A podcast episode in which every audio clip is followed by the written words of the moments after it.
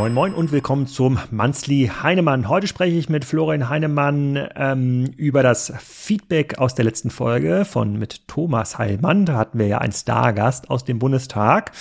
Dann besprechen wir, ob die Idee von StackIt, der Lidl Cloud, wirklich eine gute ist. Und äh, Florian ist ja deutlich optimistischer als ich das bin. Hör ich das mal an. Und wir fangen an, über den Aktienmarkt zu diskutieren, nämlich darüber, ob er sich ähm, bald erholt oder ob wir auch 2024 für Technologieunternehmen wahrscheinlich nicht so gutes Aktienjahr bekommen werden. Wir hatten leider nur 50 Minuten Zeit heute, nehmen aber in anderthalb Wochen den zweiten Teil auf, in dem wir ja die ganzen fehlenden Themen noch ähm, beantworten und diskutieren, die wir in dieser Folge nicht geschafft haben. Ich hoffe, es ist trotzdem unterhaltsam für euch. Viel Spaß dabei. Florian, willkommen zum Manzli Heinemann. Wir mussten schon einmal spontan verschieben, aber diese Woche soll es auch live gehen mit einer ähm, kürzeren Folge, äh, soll aber nicht weniger wissensstark ähm, äh, sein. Ähm, ich weiß gar nicht mehr, wofür wir in den letzten Folgen geredet haben. Es war sicherlich auch wieder Temu. Äh, das, das, äh, das, das Gespräch mit Thomas Heinemann war natürlich mega. Also es hat natürlich super richtig viel Spaß gemacht. Ich hoffe, wir kriegen jetzt ein bisschen Aufklärung. Ähm, Habe ich sehr viel Feedback zu bekommen. Hast du auch was ein bisschen noch gehört aus deinem Umfeld nach unserem Podcast? ja, absolut. Also das, ja, absolut. Also ähm, ich hatte mehrere Leute aus dem Startup-Umfeld, die gesagt haben, ja, also wir müssen auf jeden Fall unser Lobbying professionalisieren. Ja, Insofern, das war doch, äh, war doch gut und ähm, genau, also ich hatte jetzt auch äh, äh, einige, die dann auch wirklich nochmal sich jetzt versucht haben, schlauer zu machen, was, was Digital Markets, Digital Services Act angeht. Also ja, genau das, was wir auch so ein bisschen intendiert hatten, dass das etwas stärker auf dem, auf dem Schirm kommt. Und äh, ja, und äh, genauso natürlich das ganze Temu Shein-Thema, ne, was natürlich äh, äh, weiterhin nicht an Aktualität verliert. Wir werden da ja, wir, wir bleiben da ja am Ball. Also, nee, aber ich, äh, ich denke, es wird nicht der letzte äh, Politiker gewesen sein, den wir hier einladen, wäre meine ja. Vermutung. Ja, glaube glaub ich auch. Glaube ich auch. Das, das, das machen wir auf jeden Fall nochmal. Und mich verfolgt auch das Timo-Thema noch ein bisschen länger. Also es bleibt spannend. Ähm, ich ich, ich glaube, ich soll morgen zu RTL. Ich bin mal gespannt, ob das tatsächlich äh, passiert. Wenn dieser Podcast rauskommt, müsste man mich schon im Fernsehen gesehen haben. Aber das kann sich auch jederzeit ändern. Das ist ja immer sehr äh, ähm, äh, je nach, je nach äh, Marktlage und Newslage machen die ihre, ihre Sendung. So, eine andere Newslage hat mich erreicht. Das ist auch das erste Thema heute. Das hat uns auch erreicht über den äh, über das, über das Discord-Forum, bei dem man uns Themen zutragen ähm, kann. Und zwar es geht um die Lidl Cloud, äh, professionell genannt Stack It. Da ähm, kriegen wir jetzt hier und da mal ein bisschen Nachfrage.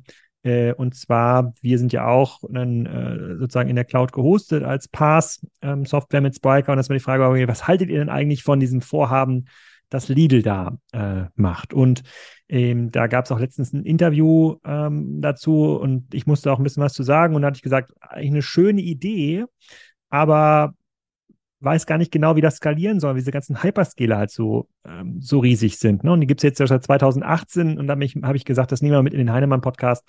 Der hat sich bestimmt eine Meinung dazu ähm, äh, gebildet, hat das bestimmt auch schon mal gehört. Er sieht ja noch viel mehr Businesses, die in der Cloud operieren und kann sagen, ob das was wird. Hast du eine Meinung zu Stackit?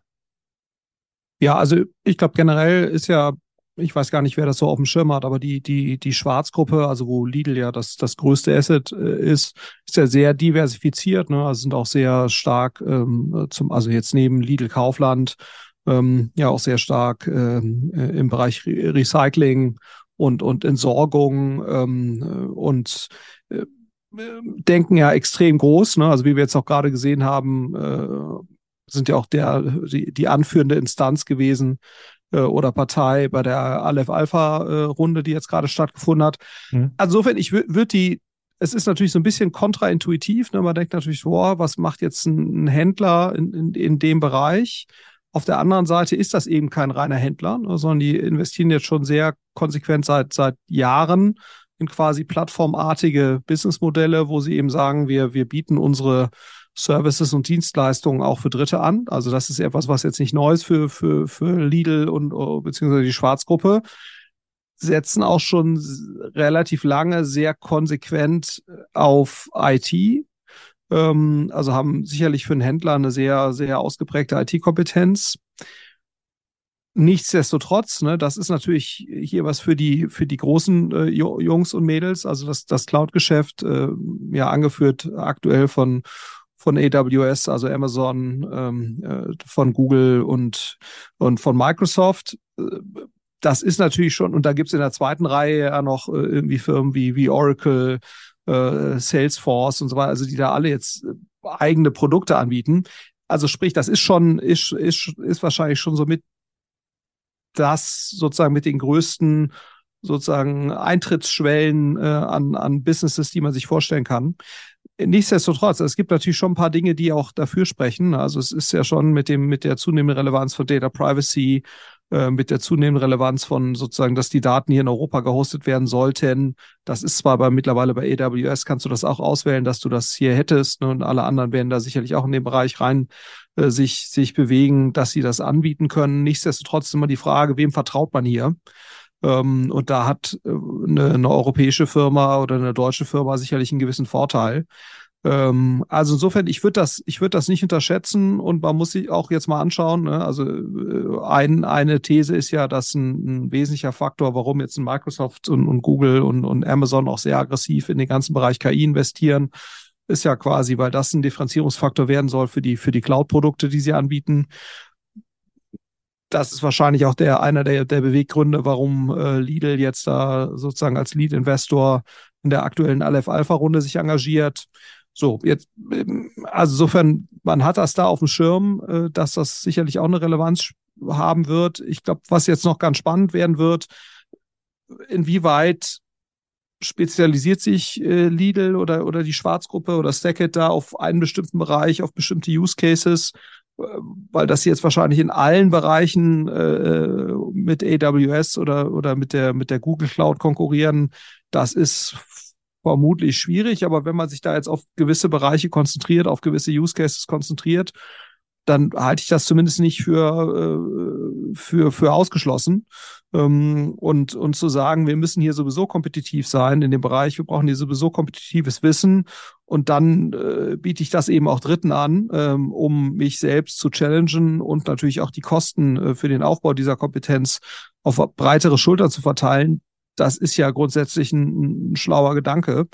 Ähm, Frage wird vermutlich auch sein, ist, ist Lidl oder die Schwarzgruppe auf Dauer in der Lage, da die Talente äh, zu akquirieren, die man dafür benötigt. Ne, das äh, wurde jetzt auch gerade in Heilbronn, äh, das war, kam ja im Zuge dieser Aleph Alpha Runde auch nochmal raus, wird ja massiv investiert ähm, in EPI, also diesen, diesen Campus für, für AI also insofern, ich glaube, man hat zumindest mal erkannt, wenn man da mitspielen will, dann muss man, muss man groß mitspielen und kann sich da nicht so klein schrittweise reinbegeben, sondern muss dann direkt große Schritte und große Investitionen gehen. Also das hat Lidl für sich auf jeden Fall erkannt. Insofern äh, ist das zumindest mal in sich konsistent und, und inwieweit sie jetzt da konkurrenzfähig sein werden und was die Use Cases sein werden, äh, die, die die Schwarzgruppe da vorsieht, äh, das muss man jetzt sicherlich äh, schauen. Ähm, aber das sieht jetzt für mich zumindest mal nach einem sehr ernsthaften Versuch aus. Mein Verständnis, warum die bisherigen Hyperscaler so groß geworden sind, nehmen wir jetzt mal das Beispiel Microsoft und ähm, AWS, ist, dass sie natürlich A, tatsächlich eine riesige eigene Infrastruktur, Infrastruktur benötigt haben, um ihre eigenen Services zu hosten.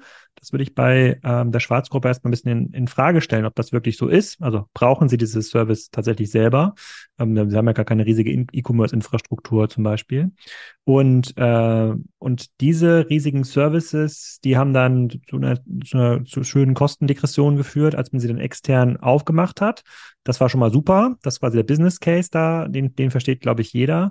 Aber die Plattformen sind vor allem ja deshalb erfolgreich geworden, weil sie es geschafft haben, ähm, spannende Businesses anzuziehen auf dieser Plattform, die auf dieser Plattform dann hosten, die dann auf diese Plattform speziell auch ihre DevOps-Kapazitäten äh, ausgerichtet haben. Deswegen ist es ja so schwer, auf verschiedenen Clouds zu hosten, weil man dann äh, auch entsprechend die Infrastruktur pflegen muss, Update-Prozesse, Sicherheitsprozesse, diese ganzen, also es ist wirklich sehr, sehr, sehr komplex, sich auf äh, sozusagen über mehrere Clouds hinweg zu, äh, zu bewegen, wenn man das wirklich bedienen möchte.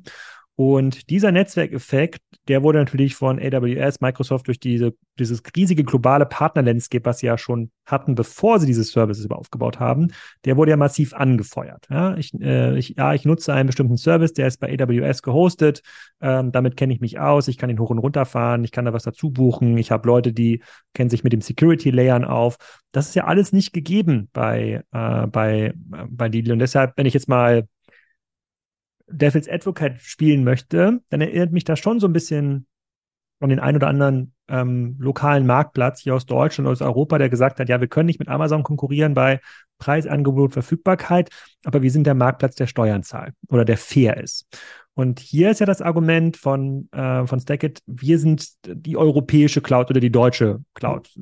Ich traue durchaus zu, dass sie auch europäische Kunden ähm, finden. Das ist ja ein sehr internationales Business, was Lidl dort ähm, auch macht. Und aber diese Kernfaktoren, also Netzwerkeffekte, große Developer-Basis, die die Infrastruktur ähm, kennt und bedienen kann, da sehe ich überhaupt gar keine Markteintrittsstrategie. Also eigentlich müsste doch Lidl oder die Schwarzgruppe zu 1000 ähm, Vendoren gehen, zu 1000 Applikationsbetreibern und ihnen, äh, ihnen Geld geben und sagen, hier, du ähm, Akinio, ähm, du äh, ähm, PayPal, hostet jetzt mal hier, wir zahlen die komplette Migration plus ähm, wir nutzen euren Service, wir als Lidl zum Beispiel in irgendeiner ja. Applikation, um die Leute dann auf die Cloud zu ziehen. Und das Einzige, was, was ich bisher vernehme, ist, ähm, ja, es ist in Deutschland, es ist sicher und äh, es ist ganz günstig, es gibt ganz günstige Einstiegskonditionen, aber das ist überhaupt, das ist doch gar nicht das, wonach der Markt gefragt hat. Und da wird für mich noch nicht so ein richtiger Schuh draus.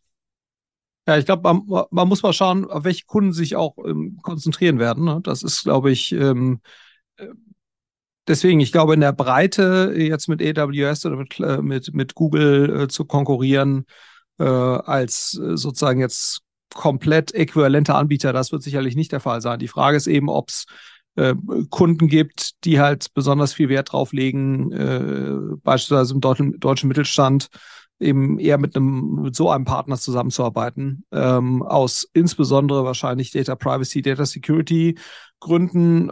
Ich habe jetzt nur gehört oder gelesen, ich kann es natürlich letztendlich auch nicht beurteilen, ähm, äh, auf der Informationsgrundlage, dass, dass äh, die Schwarz-IT Gruppe sehr viel Kompetenz hat im Bereich auch Security, also dass sie da auch selbst äh, hohes, hohes Maß an Kompetenz haben.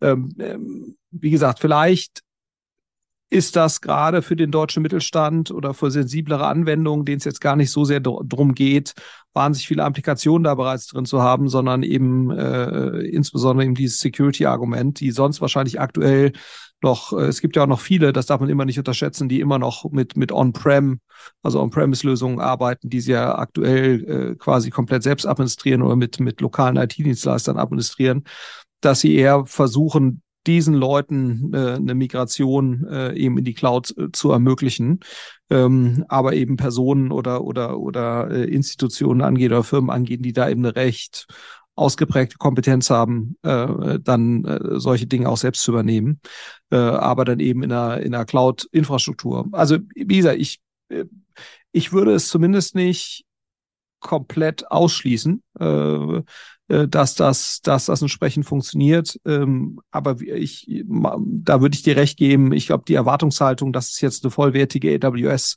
ähm, oder Google Cloud Alternative ist, davon würde ich jetzt nicht, äh, davon würde ich jetzt nicht ausgehen. Ja, ähm, aber grundsätzlich ist es ja begrüßenswert, dass es überhaupt einen, einen, europäischen Player gibt, der, der oder einen deutschen Player gibt, der sowas mal zumindest mal versucht. Äh, also wir haben jetzt nach meinem Verständnis äh, 4000 Entwickler äh, äh, da in der Schwarz-IT-Gruppe.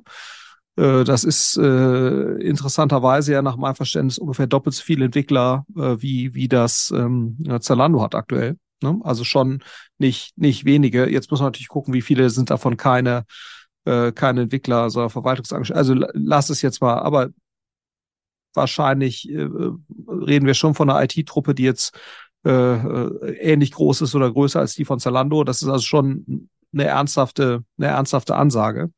Ähm, und, und wie gesagt, im beschränkten Use Cases will ich das zumindest nicht ausschließen. Ähm, äh, äh, weil eben wahrscheinlich auch wenig europäische Spieler über so viel Finanzkraft verfügen wie jetzt eben Lidl. Ja. Hm.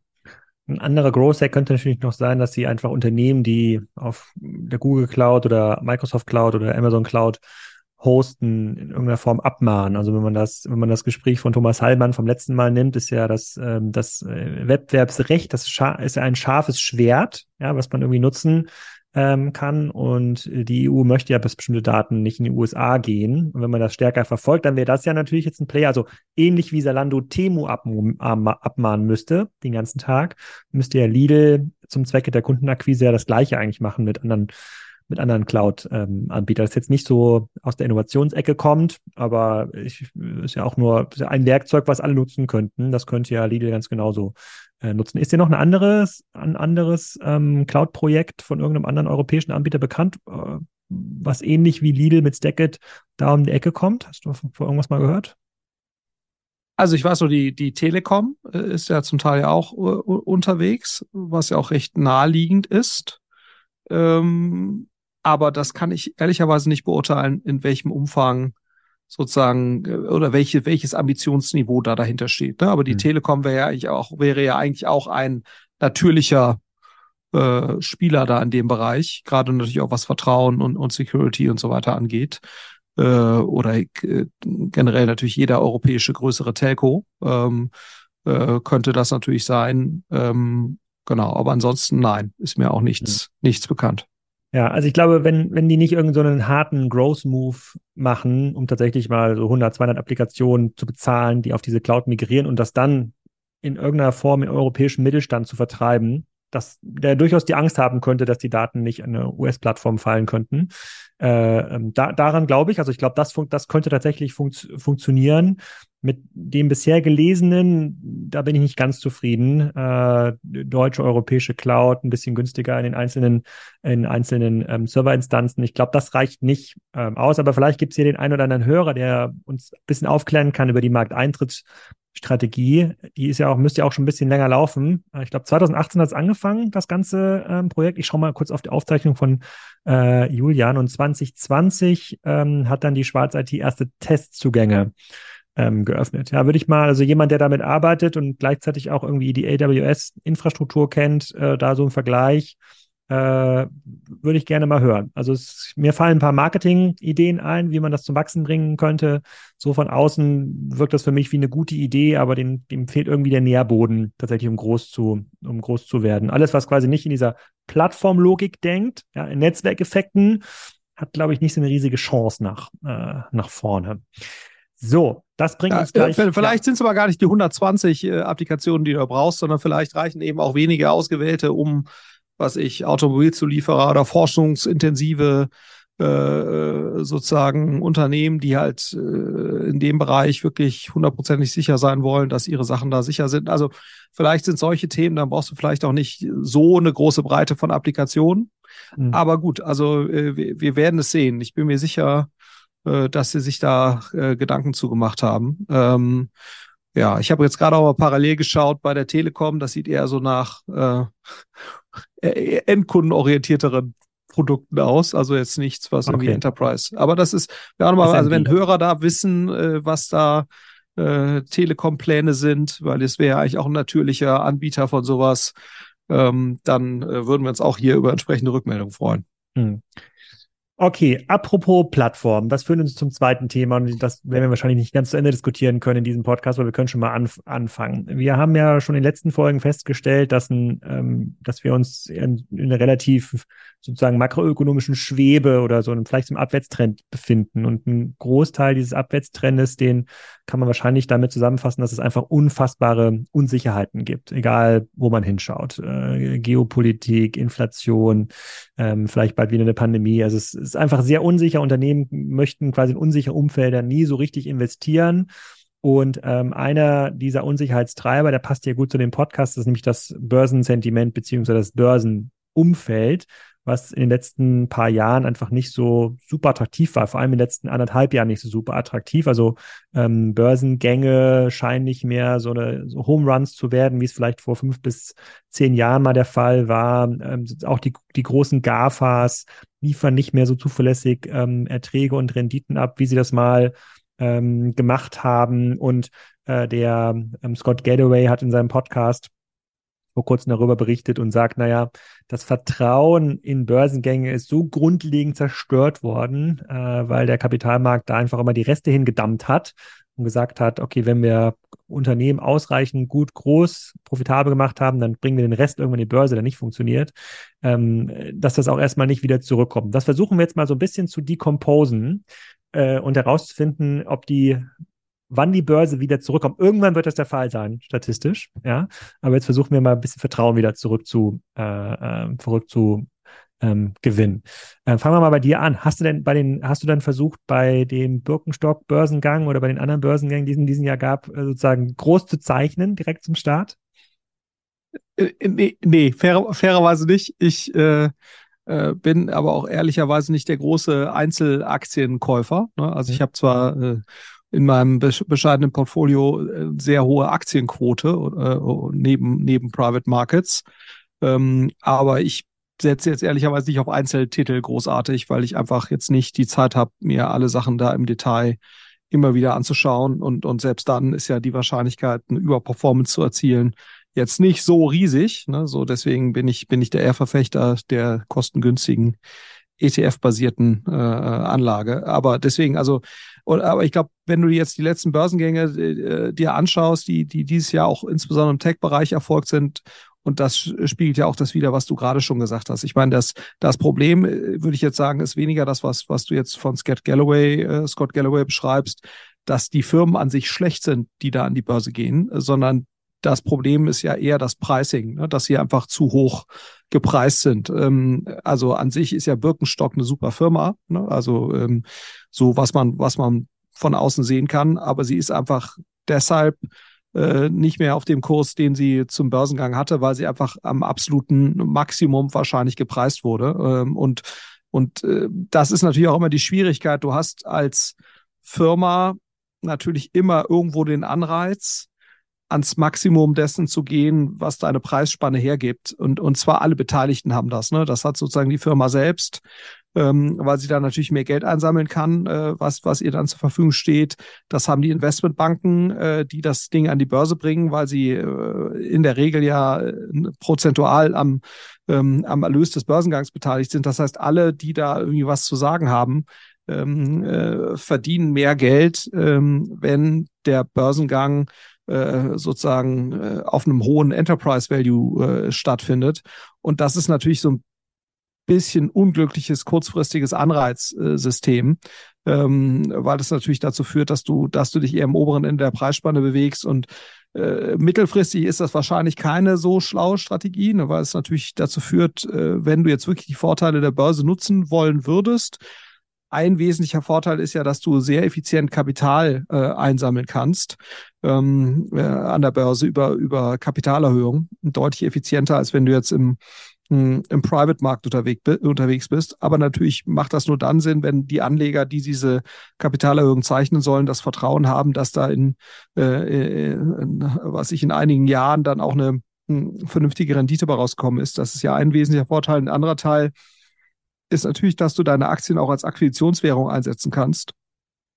Und auch da hängt es natürlich im Wesentlichen davon ab, dass die Leute äh, oder die, die Firmen, die du dann damit erwerben willst oder deren Shareholder das Gefühl haben, mh, hm, ich bekomme hier was Werthaltiges, was auch eine gute, gute Wertperspektive hat. Das verbessert natürlich nochmal deine Verhandlungsposition. Hm, insofern hast du auf mittlere Sicht natürlich schon den Anreiz, ähm, eigentlich dein, deine Aktien so zu bepreisen, ähm, bei einem Börsengang, dass die äh, Aktionäre, die da reinkommen, äh, eine positive Wertprognose äh, haben. Aber was sich ja eben zeigt, und das ist ja nicht erst ein Phänomen der letzten ein, zwei Jahre, sondern auch ein Phänomen davor, dass halt Börsengänge tendenziell da hatte Julian ja auch dankenswerterweise einen Chart reingemacht, ich glaube, wo Börsengänge seit 2016, also in unserer Vorbereitung ab 2016 abgezeichnet waren, dass, dass schon der, der Großteil, also die deutliche Mehrheit der Börsengänge ähm, mittelfristig eben underperformen.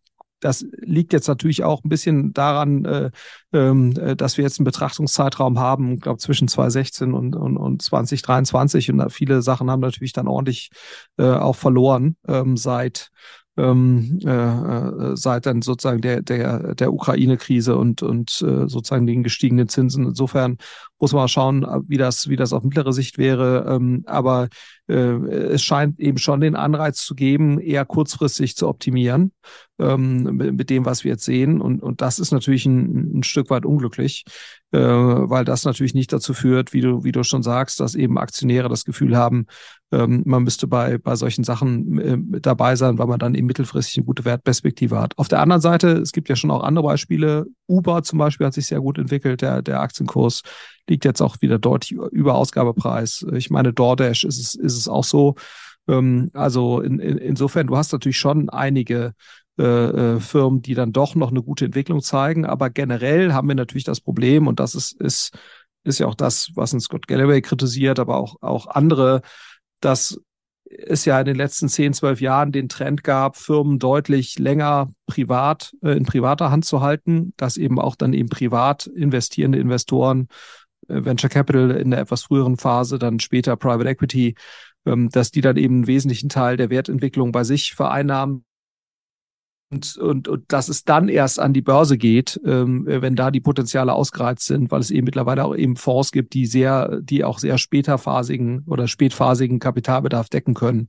Und dass das ein bisschen eine unglückliche Entwicklung ist, die sich vielleicht wieder etwas zurückdrehen muss. Ne? Also wenn man mal zurück überlegt, wann ist ein Google an die Börse gegangen oder wann ist ein Amazon an die Börse gegangen, dann war das sehr früh ja, im Verlauf. Also eine Firma, die dann eher spät an die Börse gegangen ist und die das auch so ein bisschen mit geprägt hat, diesen Trend, war, war Facebook, die ja relativ lange gewartet haben, aber selbst die sind ja noch zum Kurs an die Börse gegangen, der im Verhältnis zur jetzigen, äh, zum jetzigen Werten Faktor X dazwischen hat. Also es wäre immer noch ein super Investment gewesen, bei Facebook äh, zum Börsengang zu investieren und dann dabei zu bleiben oder Meta.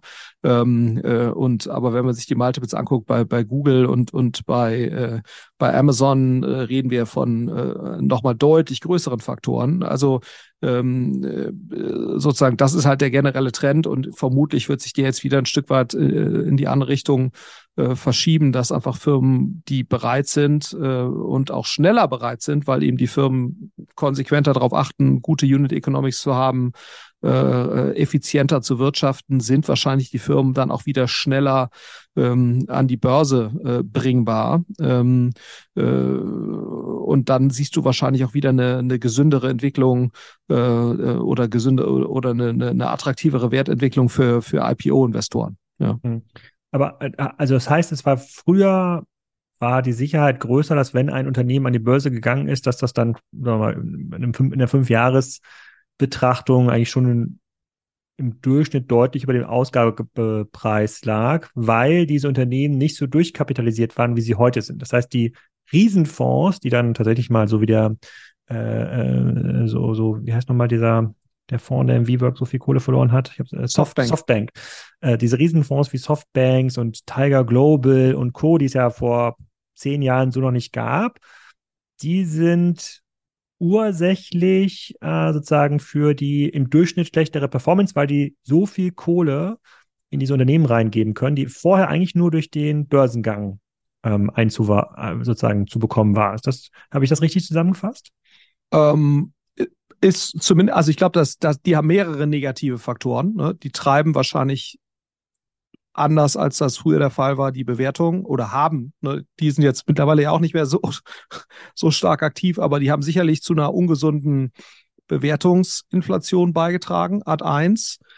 Und sie haben sicherlich auch dazu beigetragen, dass Firmen ineffizienter arbeiten, weil sie sozusagen leichter und früher an mehr Geld gekommen sind und deswegen eben nicht den Zwang hatten, effizient äh, zu arbeiten. Das sehen wir jetzt auch bei, bei relativ vielen Firmen hm, im Venture-Bereich ein wesentliches Problem bei einer Reihe von Firmen, und das hast du jetzt ja auch bei Gorillas oder sowas gesehen, wenn du natürlich ein paar hundert Millionen benötigt hast, um zu einem gewissen Punkt zu kommen, weil du das auch sehr schnell und sehr komprimiert vollzogen hast, dann ist natürlich auch ein wesentliches Problem dabei, ähm, äh, dass du einfach aufgrund der Geschwindigkeit, mit der sich gewisse Entwicklungen vollziehen, du dabei einfach nicht mehr so kapitaleffizient agierst. Und das kann gut gehen, wenn du sozusagen dich auf so eine komplette Hockeystick-Entwicklung begibst, aber das klappt eben auch relativ häufig nicht. Und dann hast du natürlich, wirst du von beiden Seiten so ein bisschen zerquetscht. Ne? Du hast einerseits eben die hohe äh, den hohen äh, Kapitalbedarf, den du hattest in der Vergangenheit, der ja auch an Investoren äh, sozusagen präferiert wieder au äh, ausgeschüttet werden muss, wenn es zu einem Exit kommt.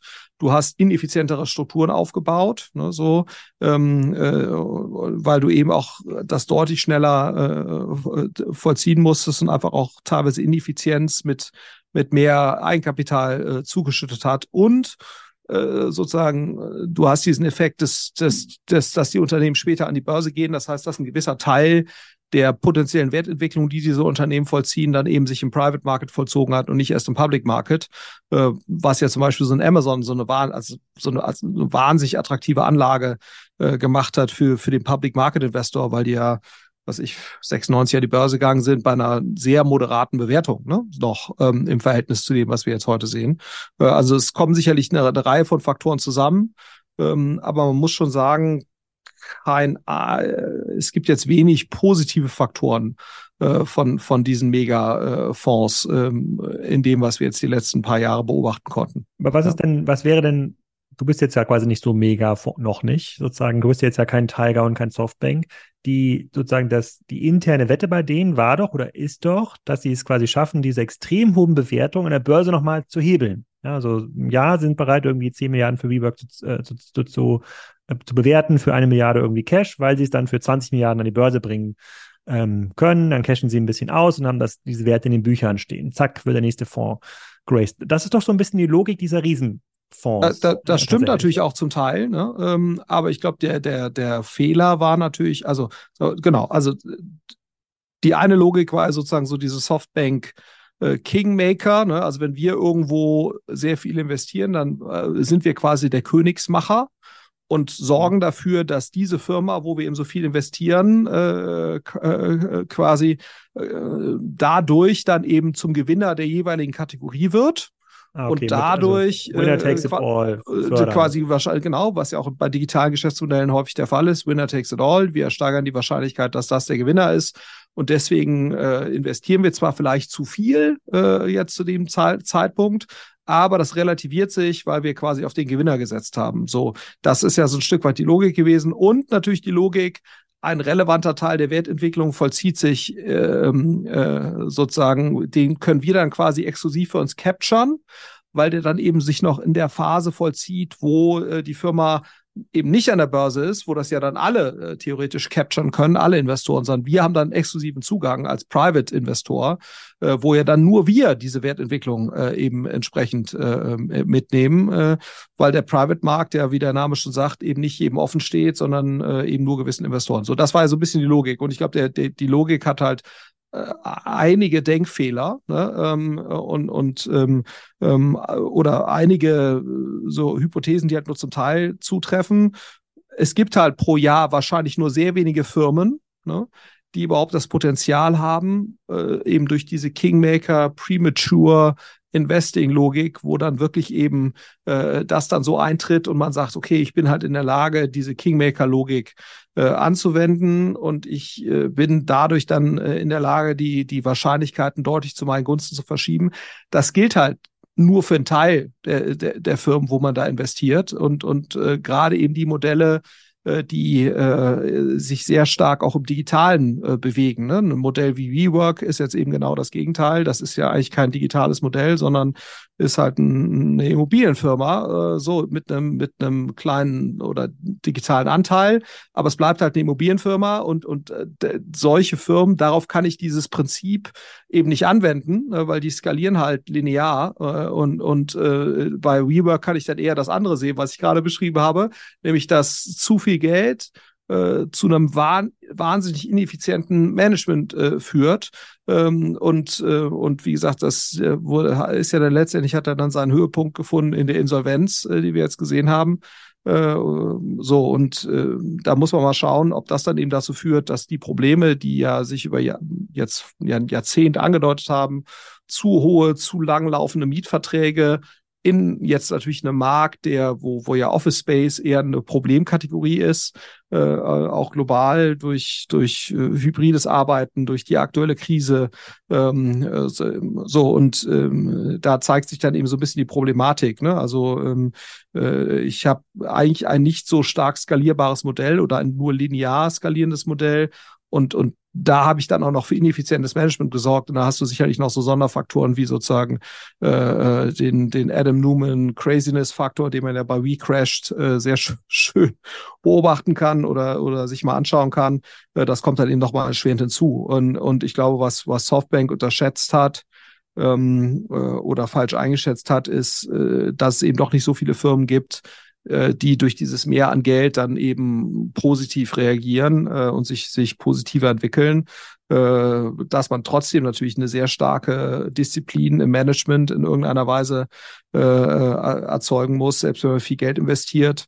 Ähm, äh, und, und das ist natürlich auch das, was ja viele sagen, dass äh, eine, eine Börsenlistung äh, eben quasi automatisch äh, dann auch zu mehr Disziplin im Management äh, führt, weil eben sehr genau sich angeschaut wird, wie, verbessert sich die Kapitaleffizienz, wie ist der ROI auf gewisse Investitionen. Man muss sich regelmäßig erklären, was man da eigentlich tut und warum man das tut. Das ist natürlich auch ein gewisser Vorteil der Disziplinierung. Andererseits ne, gibt es ja genügend Beispiele. Wir haben auch sozusagen gesehen jetzt einen Axel Springer, die sich ja bewusst von der Börse zurückgezogen haben oder auch einige Taking Privates, auch gerade in den USA von so Firmen wie Vista Private Equity oder, oder Silver Lake, die dann börsennotierte Firmen wieder von der Börse äh, genommen haben im Softwarebereich, weil sie halt sagen, letztendlich ist die Börse nicht äh, rezeptiv für langfristigere oder mittelfristigere Wachstumsstrategien. Ähm, äh, die kriege ich nicht so gut erklärt, selbst mit, mit aufgeklärten Softwareinvestoren in den USA. Da macht Sinn, diese Firmen dann von der Börse zu nehmen, eine gewisse Strategie mal für drei bis fünf Jahre in Ruhe durchzuziehen, eben mit einem Shareholder, Private Equity, ähm, äh, der dann auch noch sehr branchenkompetent ist, wie jetzt beispielsweise in Vista oder in Silver Lake und dass das häufig die wertstiftendere Strategie ist. Also es gibt so das eine oder es gibt, glaube ich, Argumente in beide Richtungen. Ne?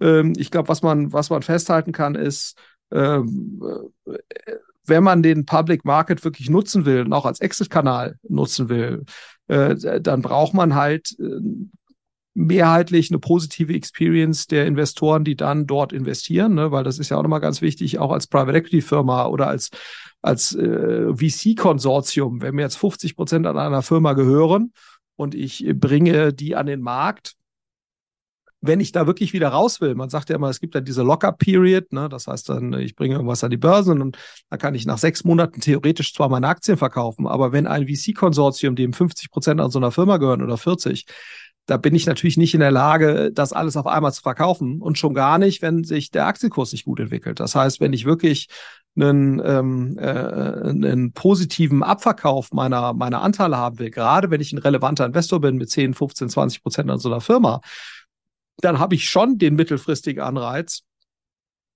eine positive Aufwärtsspirale sozusagen der Wertentwicklung äh, in Gang zu setzen, indem ich wahrscheinlich eher moderat preise beim Börsengang, ne?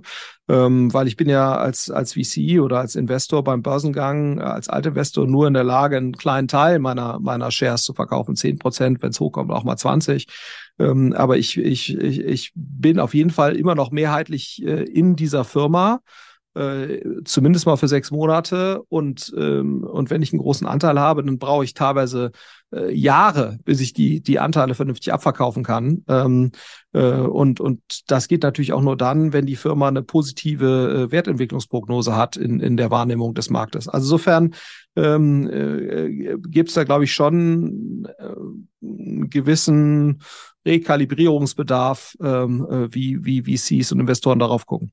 Okay, aber dann versucht man mal diesen Rekalibrierungsbedarf mal so ein bisschen auseinanderzunehmen. Der Julian hat hier das äh, Prof G-Interview zusammengefasst, sozusagen mit den wichtigsten Punkten. Und er meinte, 1980 sind 80 Prozent aller VC-backed Companies, die in die Börse gegangen sind, äh, waren profitabel. Ähm, 2021 waren es 10 Prozent, 2022 waren es 0 Mhm. Prozent. So, jetzt sind die Companies, die jetzt 2023, äh, glaube ich, an die Börse gegangen sind, ja, Birkenstock, Klaviyo, Instacart, die waren ja profitabel, bei Instacart ja. Profitabilität im Wesentlichen durch die Werbeeinnahmen, jetzt gar nicht so durch das Kern-Retail-Modell, aber fair enough, war irgendwie profitabel.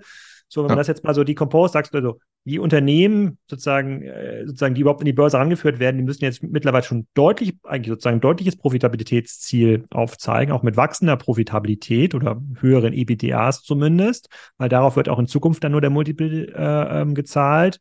Plus, wir müssen gerade darauf warten, dass dieser ähm, dieser Effekt quasi an zu viel Geld im Markt, der sich ja dann durch Tiger Global und Softbank, das ist ja nur die Spitze des Eisberges, ausdrückt, der muss sich jetzt mal so abebben, damit dann Birkenstock nicht mehr für, ich weiß gar nicht, wofür die in Börse gegangen sind, 10 Milliarden, äh, 5 Milliarden, I don't know, damit sie nicht mehr für 10 Milliarden, sondern für 5 Milliarden an die Börse gehen, damit Leute dann glauben, okay, jetzt kann ich die nächsten 15, 20 Jahre noch am Birkenstock-Wachstum, äh, am Birkenstock-Wachstum teilnehmen. Aber in dieser Abebbephase sind wir jetzt ja gerade, die ist ja noch lange nicht vorbei. Wir haben ja sehr viele Unternehmen, die 2024 auf ein freundlicheres Börsenfenster hoffen, weil das eigentlich ihre Chance zur, zum Exit ist oder zur, zur, zur Kapitalisierung. Die dürfen aber noch lange nicht profitabel sein. Also viele haben ja erst vor ein, zwei Jahren angefangen, ähm, diesen Modus zu drehen und zu sagen, okay, jetzt investieren wir anders, jetzt versuchen wir profitabel zu wachsen, aber die, sind, die werden ja deswegen noch nicht profitabel 2024 sein, um dann, ich weiß nicht, wie viele Börsengänge wir 2024 sehen, 100, 200 vielleicht in den USA.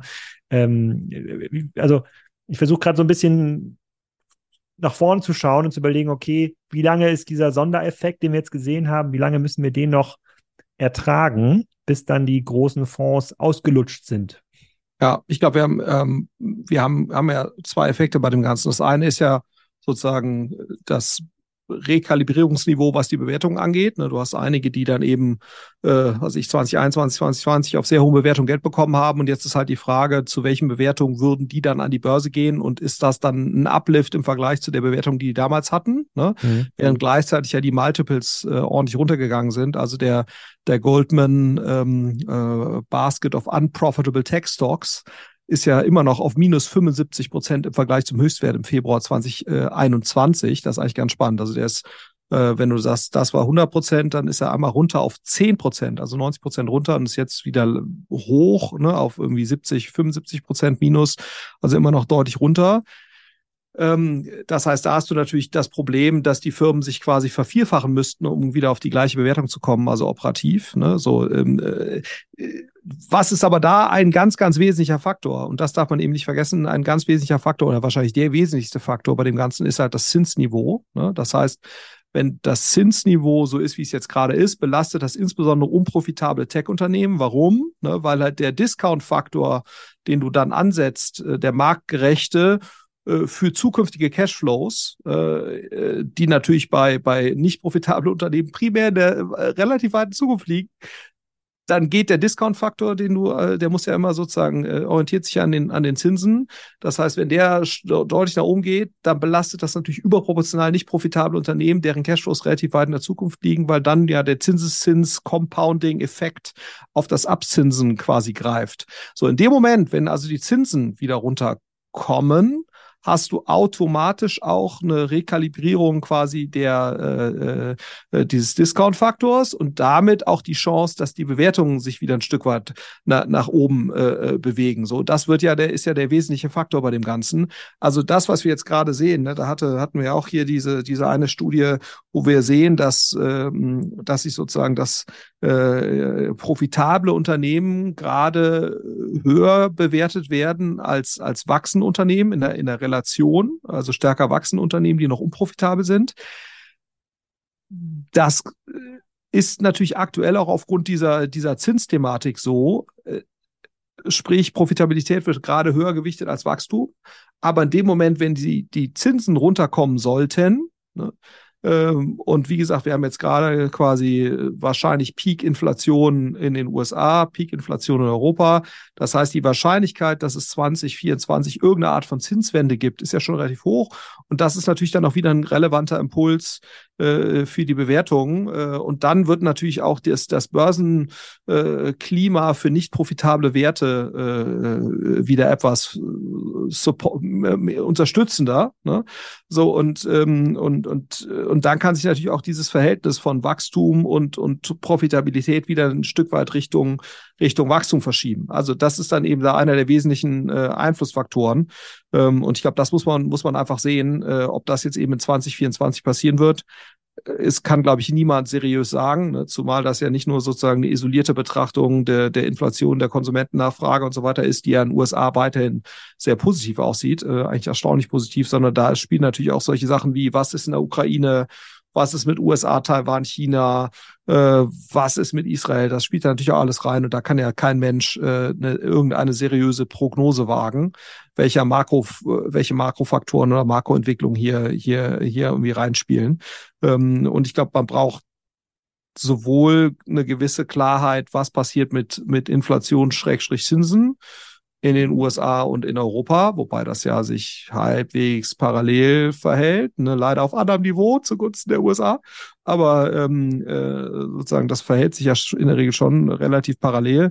Ähm, aber du hast eben auch diese wahnsinnigen Unsicherheitsfaktoren ähm, und äh, und das ist ja sozusagen leider immer so, immer wenn du nicht profitable Werte hast oder noch nicht so stark profitable Werte, dann hast du diesen Zinseffekt, aber die äh, unterliegen natürlich auch deutlich stärker quasi den Unsicherheits, der, der, da ist natürlich auch globale oder makroökonomische politische Unsicherheit spielt natürlich bei, bei solchen Werten auch nochmal eine deutlich stärkere Rolle. Insofern ähm, äh, glaube ich, solange wir da äh, keine Klarheit haben, in welche Richtung sich das oder etwas größere Klarheit zumindest, äh, tut man sich da natürlich auch schwer also die, das größte Risiko von den Risiken, die du ja erzählt hast, ist, ist tatsächlich so ein bisschen USA. Also sehen wir dort eine Rezession im nächsten Jahr oder nicht? Und ähm, wir haben ja quasi so diese kleineren Anzeichen rund um die Ausfallrate von Consumer-Krediten, Kreditkarten, ähm, Schulden, so wie viele Leute leben eigentlich aus ihrem Einkommen. Auch in hohen Einkommensklassen mittlerweile ist das so, dass die Monat für Monat nur noch aus dem Einkommen leben. Also reden wir auch Einkommensklassen deutlich über 100.000 Dollar in den ähm, in den USA, wenn die USA diese Rezession sehen sollten, also einen Wirtschaftsabschwung, dann würde das ja auf jeden Fall dazu führen, dass auch die Zinsen wieder runterkommen, weil man eine Angst hat vor der Deflation. Ja. Ne? So, und das würdest du sagen, beeinflusst grundsätzlich zukünftige in der weit in der Zukunft liegende EBITDAs, EBDAs positiv, ne? weil die ähm, Zinseszinseffekte da nicht so äh, nicht so nicht so krass sind. Die ähm, Diskontierungseffekte, ne? Die genau, mhm. ja. Okay. Weil du hast ja immer einen gewissen Abzinsungsfaktor bei Discounted Cashflow-Modellen. Und, und Discounted Cashflow ist ja sozusagen eine der Kernmodelle der Unternehmensbewertung oder das Kernmodell der Unternehmensbewertung. Hm.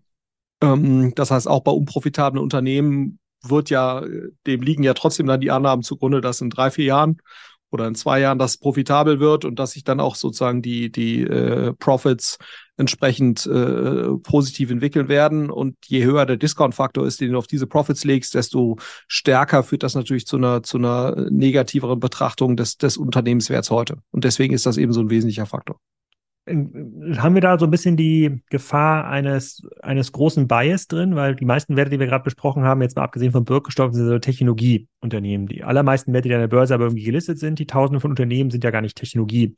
Unternehmen ja. und die ETFs, in die du auch investiert bist, sind ja eigentlich eher gut gelaufen. Ist jetzt nicht so, dass man da irgendwo minus 20 Prozent verknuspern musste, schon bei Weitem nicht minus 75, minus 90 Prozent bei den Tech-Werten. Die Börse scheint ja erstmal weiterhin ein guter Platz zu sein. bei den unprofitablen Tech-Werten, ne? Also genau. die Tech-Werte insgesamt, die ja sehr stark dominiert werden von Apple, Google, mhm und so weiter, die haben sich ja eher positiv entwickelt. Ne? Auch durch mhm. sowas natürlich wie Tesla, Nvidia und so weiter oder sehr positiv.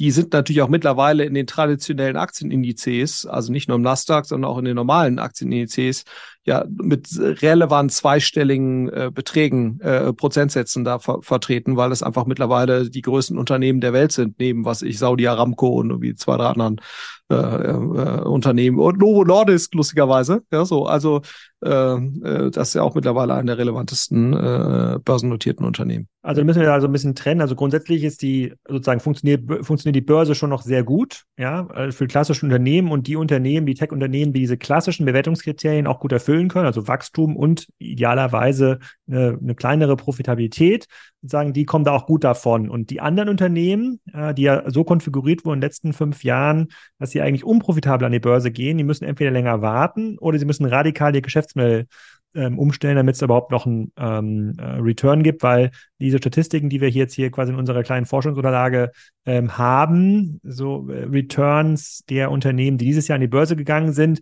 die machen jetzt ja nicht Hoffnung für den nächsten Börsengang. Der dürfte dann halt nicht überzeichnet äh, nicht mehr überzeichnet äh, ähm, äh, sein. Aber also grundsätzlich sagst du, Börsensentiment ist eigentlich, wird zunehmend nähert sich eigentlich den, den, der, der Realwelt an. Ja, es ist quasi nicht mehr übertriebene Hoffnung drin, aber sie funktioniert schon nach vorne. Und wenn jetzt äh, Clavio im nächsten Jahr Rekordergebnisse announcen sollte, äh, äh, weil sie jetzt durch den Börsengang so viel äh, gute PR bekommen haben, dann wird sich das an der Börse auch entsprechend zeigen. Korrekt? Ja. Ja, bloß, ich glaube, die Schwierigkeit ist halt jetzt, man will ja eigentlich, dass dann wieder im Unternehmen, das sind ja eine Reihe von Unternehmen in der, äh, sozusagen in der Vorbereitung für den Börsengang. Wir haben jetzt auch von Flixbus gehört und so, und so weiter, dass die da in konkreten Vorbereitungen sind. Gibt ja einige andere, die da, die da unterwegs sind. Die Schwierigkeit ist natürlich, es sei denn, du bist jetzt Porsche, ne? die sind ja, sind ja sehr gut gelaufen, dann kannst du wahrscheinlich immer an die Börse gehen. Äh, aber die wenigsten Unternehmen sind natürlich Porsche oder so wie, wie Porsche.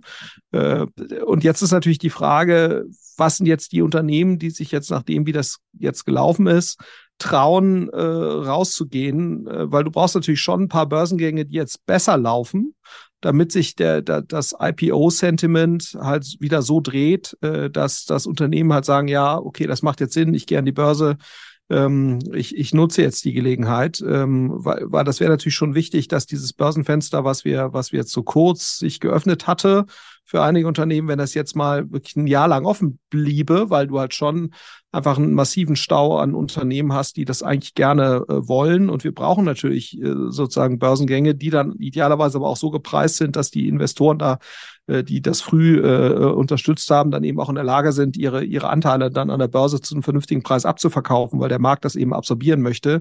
Weil nur dann kommt halt auch dieser Private Market äh, die kommen die Private Market Investoren, äh, bekommen die halt ihre, ihre äh, Proceeds und können sie dann ausschütten an ihre Investoren, was dann wiederum dazu führt, dass die wiederum neu äh, in den Private Market investieren. Das heißt, wir brauchen schon gut funktionierende Exit-Märkte, damit auch quasi Venture Capital und auch Private Equity ähm, in, in einem größeren Umfang äh, äh eben dieser Markt funktioniert, was ja schon für eine funktionierende Wirtschaft sehr, sehr wichtig ist. Und äh, ich glaube, dass äh, an dem Punkt sind wir jetzt einfach noch nicht. Ähm, und da wollen natürlich auch die wenigsten die, die Ersten sein, ja, ähm, äh, die das jetzt wieder neu ausprobieren. Äh, aber ich, meine Vermutung wäre, dass wenn jetzt so, so ein bisschen klar ist, äh, was passiert mit, mit Israel und wenn auch klar ist, es gibt diese Zinswende, äh, dann eben wirklich oder sie deutet sich relativ konkret an, äh, dass dann wahrscheinlich auch nochmal ein neuer Schwung an Unternehmen das versuchen wird.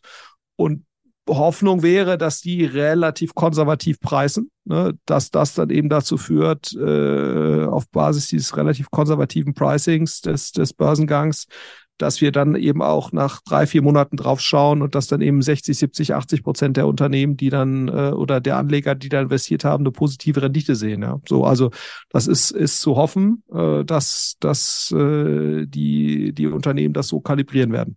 Mhm. Okay, wir sind, kommen jetzt hier ein bisschen ans Ende unserer Aufnahmezeit. Wir müssen aber ähm, nochmal vorbereiten. Wir wollen eigentlich nochmal genau einen Outlook machen für 2024. Also was, was sind unsere Argumente, dass es einen Aufschwung gibt versus was sind die Argumente dagegen? Dann fehlt uns noch die, wir wollen einmal auf Indien schauen. Wir wollen schauen, was TikTok jetzt macht mit dem äh, TikTok-Shop als Antwort auf Temu. Das müssen wir aber in eine zweite Folge ähm, verlagern. Ich mache hier gleich mit dem Florian noch mal eine Terminfindung, damit wir noch äh, in den nächsten ein, zwei, drei Wochen dann noch mal eine Folge nachschieben ähm, können. Mehr hat's, für mehr hat es heute nicht gereicht. Wir sind ja beide noch in arbeitender Funktion unterwegs und müssen noch in andere Termine äh, rein. Flo, erstmal vielen Dank bis hierhin und gleich gucken wir mal den Kalender zusammen. Das machen wir. In diesem Sinne. Ciao, ciao, Alex. Das war's. Der Aufnahmetermin mit Florian ist schon gefunden. Wir nehmen in zwei Wochen auf. Dann geht's über die Zukunft des Aktienmarkts. Also, wo geht die Reise hin? 2024. Äh, warum entwickelt sich Indien gerade so gut? Und äh, ist das vielleicht nur ein Strohfeuer oder tatsächlich the next China? Also, wenn man China mal 10, 15 Jahre zurückspult. Äh, und es gibt noch ein paar Sonderthemen, die sich eingeschmuggelt haben, unter anderem natürlich, ähm, wie die Antwortstrategie ausfällt von Amazon, TikTok äh, und Co. Äh, und ob das funktionieren kann, Temo und Shein dort Einhalt zu gebieten. Bis nächste Woche. Tschüss.